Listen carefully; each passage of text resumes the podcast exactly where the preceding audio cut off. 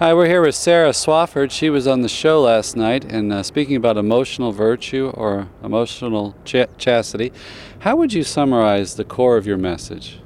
You know, Father, it's great. Um, in working with college women and high school women, I've really found that a lot of times there's things that come about in life that attack you without even knowing it. Um, and the whole idea of emotions, it's hard because you don't see them. They're, you know, their feelings, passions, emotions can overcome you very quickly. Um, and so trying to get them to realize that, you know, things are coming at them at all angles, and to be able to look at their life and say, okay, this is what I want. You know, my role in my life is to run towards Christ um, and to grow in virtue. And I want to make sure that I eliminate the drama um, around me, especially for men and women in, in high school and college. So my the centerpiece of my talk is become the woman of your dreams and you'll attract the man of your dreams. Um, and for men, become the man of your dreams and you'll attract the woman of your dreams. Don't worry about, you know, full, like molding and forming a guy or girl to fit a perfect mold. Just run towards Christ, become strong in virtue and in who you are. And it'll happen naturally. And and glancing to the side and seeing who's running with you is better than being distracted and trying to go look for someone. Um, but God will gift you with that, that person when the time's right. I guess something that struck me about your message, something I hadn't thought of. I know on the show we talk a lot about chastity and pornography and those issues. But from a woman's protect perspective, they can use a guy emotionally, right? They can manipulate him to give them what they want emotionally. Can you talk about that? Well, yeah, and a lot of times um, fulfilling insecurities. You know, for women, we have a lot of insecurities. Am I good enough? Am I pretty enough? Am I um, smart enough, strong enough? You know, um, and we question ourselves. And a lot of times for women, um, we desire intimacy and love and attention. Um, and we know that emotionally we can either manipulate, you know, to get that, or we can use our emotions to manipulate men. Right. Um, and so just an awareness of that. When I speak, typically what happens is um, if I'm speaking to men or women, after my talk, they're just like, man, I never thought, you know, I, I do this all the time, but you actually were able to put words to articulating that for me. Um, and I always liken it to, you know, men struggle with vision, with the, the eyes and lust, and pornography is their downfall. For women, we struggle with the intimate, you know, the intimacy, desiring to be close to someone, to be fulfilled by a man instead of, you know, Jesus Christ. But sometimes movies or music or, you know, the chick flicks or whatever, like, not bad. But again, if you let yourself just let all that in, and that becomes your standard, and that the perfect guy in the movie is your standard, then all of a sudden you're using men to fulfill, to be that in your life. And um, it just adds a lot of baggage, because when he walks away, a lot of you walk away with him. Right. Could you describe maybe kind of the media cultural scene out there that young women are dealing with? I mean, it's it's all been amped up. It's it's it's more intensely done. There's a lot of different avenues. What's coming at the young women? Well, it's funny. Kind of what you and I talked about yesterday was um, media. They're really good at what they do, mm-hmm. and um, it's almost like, wow, you have such talents, but could you direct them in a way that's, you know, going to help us out? You know, mm-hmm. um, but. A lot of times, like in a, a good guy movie, you know, typically there's cars blowing up, a lot of action, or like gladiator type things, and then there's always like nudity. Um, they know what sells. And then with women, there's typically, it's like a two-hour emotional roller coaster, and up and down and up and down. And um, you ever notice there's not a lot of commitment? They usually don't get married, you know, things like that. But a lot of women, you know, I always say they'll watch a movie and they're like, oh, it was so romantic, and then, you know, the couple sleeps together, and you're like, oh, but it was so romantic, and then it's like, whoa, like no, that's. That's not okay. And a lot of times women, I think, just become almost numb to it. And it's like, it's such the norm. So then when you get in a relationship, it's so easy to say, you rationalize things away. You know, emotionally, you're like, oh, well, but he's, you know, he fulfills me. Or, you know, couples are living together. Well, it's okay because we're going to get married. You know, it's just, it's so, everyone's doing it. It's so easy to fall into that. And so a lot of times I just say, you know, don't worry about what the world, you know, the the competition, the women look at, you know, airbrush models, supermodels, actresses, and they're just like, I can't live up to that. And it's almost depressing. And I just say, we can't make that our norm. Like, you know, we have to look at what we're supposed to be doing, which is growing in virtue. And when you're growing as a woman, men always say the most attractive things are holiness and confidence.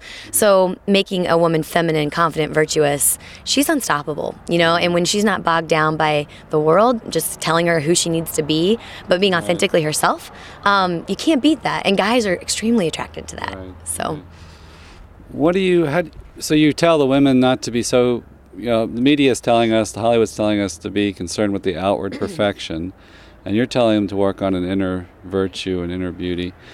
What about some of the healing? Uh, do you? I know you've worked as like a dorm mom and things. Yeah. What have you found that works to help them heal from some kind of woundedness they've had maybe in these areas? So great. Um, a lot of times when I when women hear the words chastity or modesty or even virtue, they kind of just turn off because yeah. they're like, I didn't start this whole thing right. I don't know if this is for me. I can't. You know, a lot of times what I found with women is um, they have gone to confession. They've, you know, with their past, but they can't forgive themselves. And it's really good because I just say, like, you are worth so much. And what you've done in the past, I would say, don't worry about what you did wrong. Think about what you want to do right. You know, right. Think about who you want to be. And a lot of times I always say taking a positive outlook. Like, the past is the past. You know what I mean? Like, you don't have to relive that. But more importantly, what do you want to do with your future? Like, yeah. who do you want to be? You know, the guys of the past, you know, we don't date. We're not going to, you know, we're past that. Mm-hmm. Who do you look for? Who do you want to date? You know, who do you want to be with? And then becoming the person that that person desires. Mm-hmm. Um, the whole becoming who you're meant to be. So the healing part, confession and mentors, um, but number one, accountability partners. Um, so if you struggle with something, let your best friend in on it. Say, you know, I'm struggling with this. Um, if you see me do this, I'm giving you permission to call me out. Mm-hmm. And then, wow, the, the conversation that comes from that, the healing that comes from that. Um, but more than anything, students, like college students, high school students, they're des- they're desiring more. And they've kind of played the game of the world and they're like, it's empty. Like, I'm empty. I want more. And that's why, like, at Benedictine College, you know, where I work and where I'm at and where I was formed, you know, I see students come in and they're just, like, hungry. They're hungry for it. And when they get a taste of it, there's just no stopping them, you know? And that's what's so beautiful. They walk out, you know, they leave college and they're just like, what I was given, I want to give back. Like, that's why my husband and I are there is, man, I want everyone to have this experience of healing and of commitment to Christ, an interior life, how to pray. You know, I didn't know how to pray when I went to college and, you know, I didn't know what virtue was. And it's been beautiful to grow and watch women and men grow, so. What do you tell women about building, like, community? I mean, I know a lot of healing takes place, a lot of wounding takes place in community, a lot of healing takes place yeah. in community. How does, like, a, a young woman today, uh, do you give her some tips about building that? It's a really good question. Um, a lot of times women are, they struggle with competing with one another. And one of the virtues I talk about a lot is trying really hard not to compare yourself. Um, but most of all, trying really hard not to be jealous of other women. Um, you know, especially good Catholic women will even say, you know, this girl has it all. Like, it's so easy for her. And I always tell the women, like, everyone has a cross and no one can carry each other's crosses, but also everyone has their own, like, baggage background. I don't, you know, I don't know how to say it, but everyone's gone through things. Yeah. And even if your experiences are different, you can learn from each other. So I think in community, it's so beautiful because you might not even be looking for, you know, knowledge that someone gives, but meeting other women that are like you, that are not like you. Um, but when you find good friends that share your common telos, your yeah. path, your yeah. place, where you're trying to go, mm-hmm. if you connect, you know, become really, I love Jason and Crystalina have a, a book that's called How to Find Your Soulmate Without Lo- Losing Your Soul. And one of the chapters is find your bridesmaids before you pick your groom. And I was just like, I love it. Like, it's so my talk in a nutshell. It's just like, find those women that are going to stand up beside you and help yeah. you find the man that you want to be right. with before picking the man and then introducing him to your friends and hoping that they get along. Yeah. You know what I mean? Like, um, that was one of the cool things about when we, a lot of our groups of friends, um, hanging out with guys and girls and having authentic guy-girl friendships. Yeah. Hands down, best place to start because you learn a lot about others and about yourself. Uh, you learn how to be in community. But a lot of times what happens is, is the, those girl-guy friendships over time, like, trust builds and all of a sudden chemistry builds and all of a sudden you start seeing your friends kind of pair off and then get married and have these phenomenal relationships. And, like, all my best friends are all over the country, but when we get together, it's like we're back in college again. And when we call each other and, hey, I'm struggling with this as a married woman, what are you struggling with with your kids? You connect with them and they're lifelong friends. So be vulnerable with your friends. Share, you know, what's going on in your life. Don't share it with a guy because, I mean, with women, you can't he can't help you the way that your good girlfriends can. Right. And the same way that with a guy, you know, when you have guy issues, going to other guys instead of going to women is just going to be a win because they know where you're at and they're probably struggling with some of the same things. Right. So building community community with people you trust. Right. So, and that was the theme we talked about last time on the show, this natural progression of a relationship. And then we quoted from the Catechism about a modesty includes a modesty of feelings, that there's a, an intimacy that's made for marriage, that you don't start too early. Exactly. Yeah. What do you tell women about that modesty of feelings?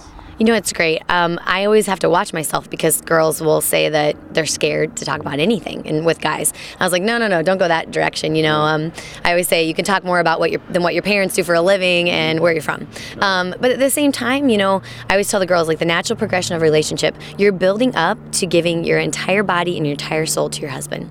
But until you're at the altar, he's not really yours and you're not really his. Like, things can happen, you know, like engagements can be called off. Right. And so whenever couples, you know, either live together or just kind of play house is what I call it, you know, play house. Mm-hmm. When they start to do those kinds of things, it takes away what's going to happen in marriage. Because again, vows equals grace, equals commitment. You know, one of the things my husband and I always say, like, I'm not going anywhere, you're not going anywhere, and we don't believe in divorce. So we're going to have to work this out, you know? Yeah. Um, it's such a great way to like kind of smile and say, we're in this together. Whereas when you're dating or you're courting or you're engaged, there's not that level of, I'm not leaving you. Right. I mean, there is that level of that. And so I tell the girls, have fun with the process. You know, the process of being friends, you know, getting to know one another in a group, hanging out, having, you know, a dating relationship, having a courting relationship, an engagement, and then being married.